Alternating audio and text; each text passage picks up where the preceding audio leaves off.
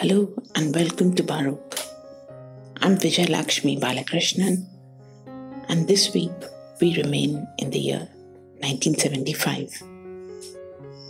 In our last episode, we had looked at the impact of Amendment 42, which included education into the concurrent list, allowing the government of India at the center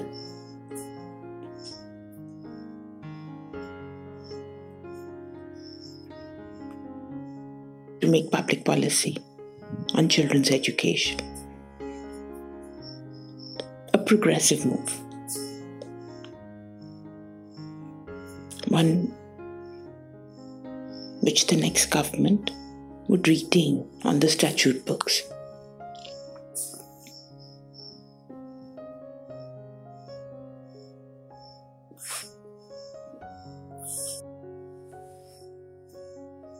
This week, we visit the village of Sohagi. It's nondescript. It's probably really hard to find on a map, even today. And in 1975, it must have been even harder.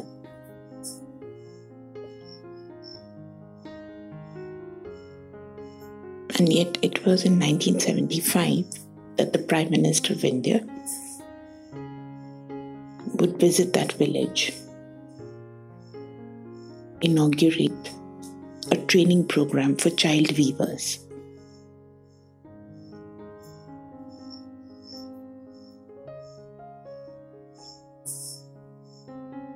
program was to train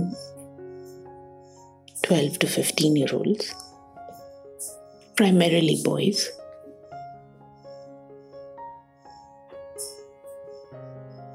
to support the carpet industry. Huge demand for workers.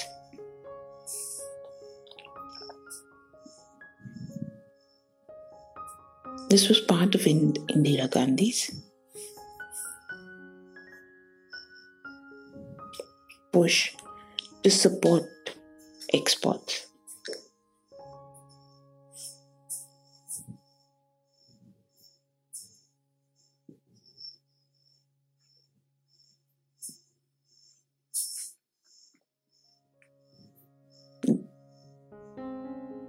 All of that on paper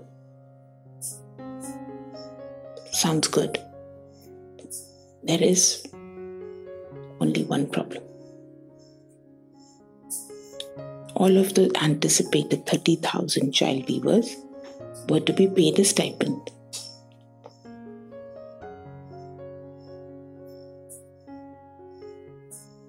In reality, a wage. And at this time, the Children of Employment Act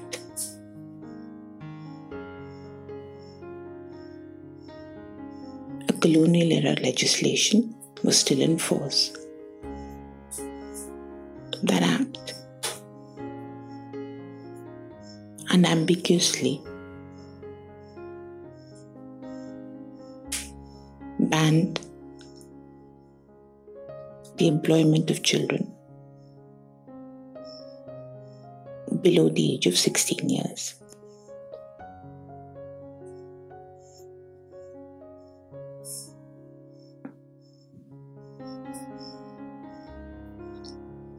With her visit to Sohagi to inaugurate the training program, Mrs. Gandhi was doing more than helping her exports.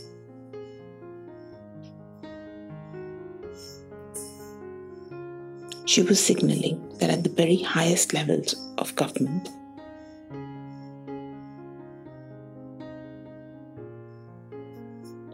there was a willingness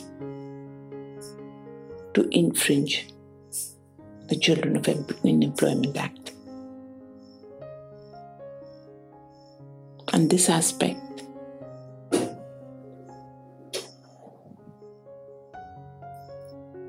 Of state willingness.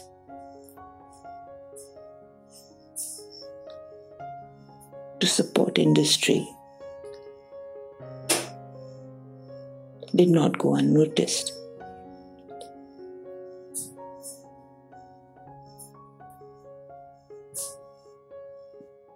The sociologist B.N. Juyal records that often children as young as 6 were enrolled in these training schools.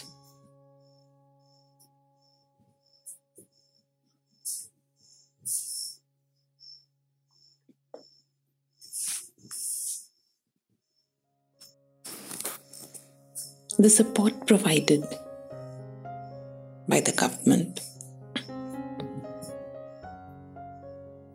would have immediate impact. The health of our balance sheet would improve. Just before the training program for child weavers was launched, India had exported just under 34 crores worth of carpets in 74-75. In the third year of the training program, India's exports had jumped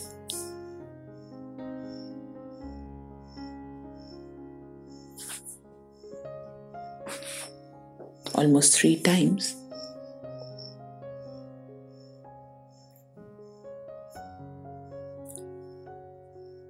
to rupees 84.36 crores. And in the first year of the new decade, 1980-81, it had grown almost 5 times to rupees 145 crores. A hugely successful venture. There were, of course, other consequences of this willingness to infringe the Children in Employment Act.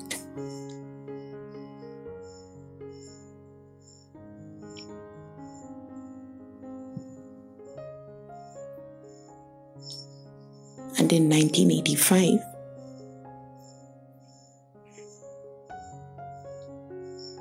when the government was headed by Indira's son Rajiv, a report on the state of education was released. This report would remark on the progress made all over the country.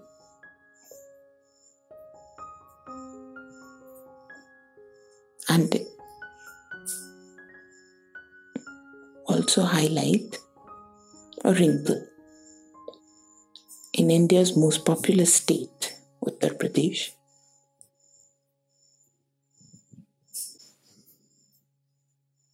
It was not just a reversal of the trends in the rest of the country. It was a pace of the reversal, where dropouts from school,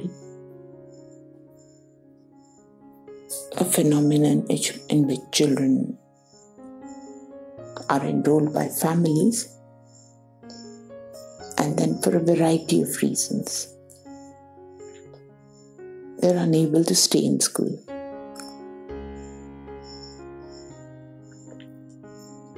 In Uttar Pradesh, the dropout rate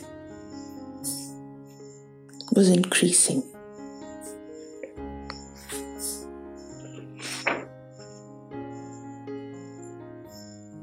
Had already been on the higher side, but now it seems to have increased. The report, of course, stops short at making a correlation.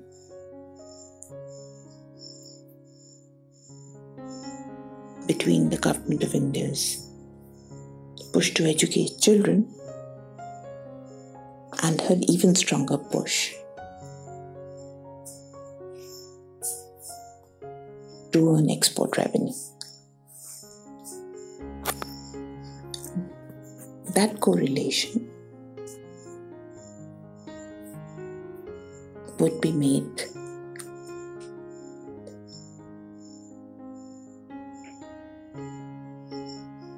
by Professor Myron Beena.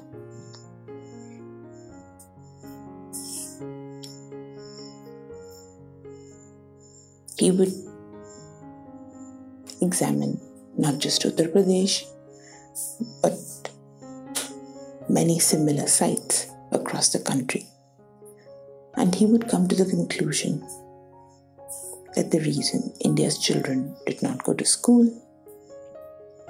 was because the elites of the country wanted it so.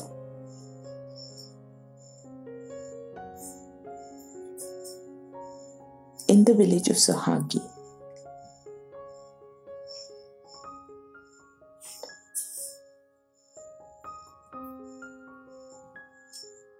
Mrs. Gandhi had inaugurated not just a training program for child weavers,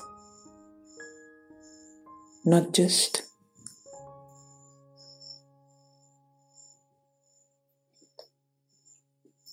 a support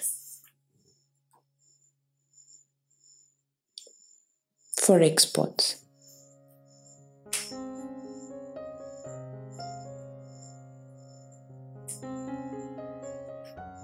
she had instituted a policy to ensure that the status quo, socially and economically, would remain the same.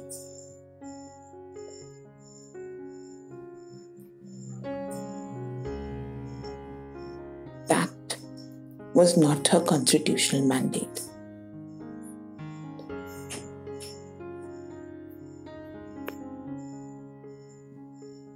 In the village of Sohagi, in November 1975,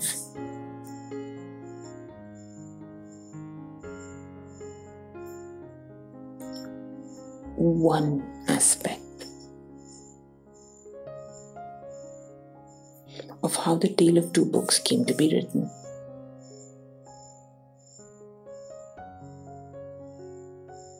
can still be found.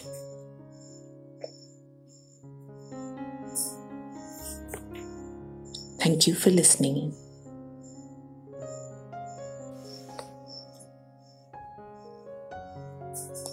In our next episode, we will examine the backstory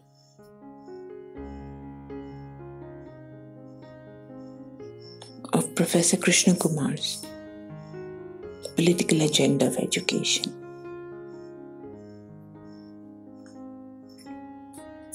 Unraveling those threads that worked as a countervailing force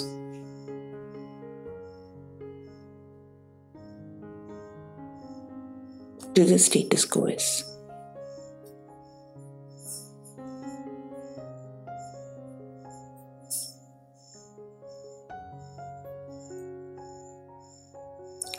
Whom Myron Weiner would indict in Child and the State of India. Join us next time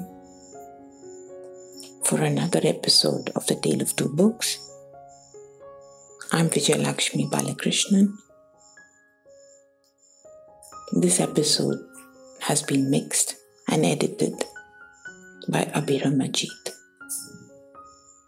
Thank you once again for listening in. Join us next week for another episode of The Tale of Two Books.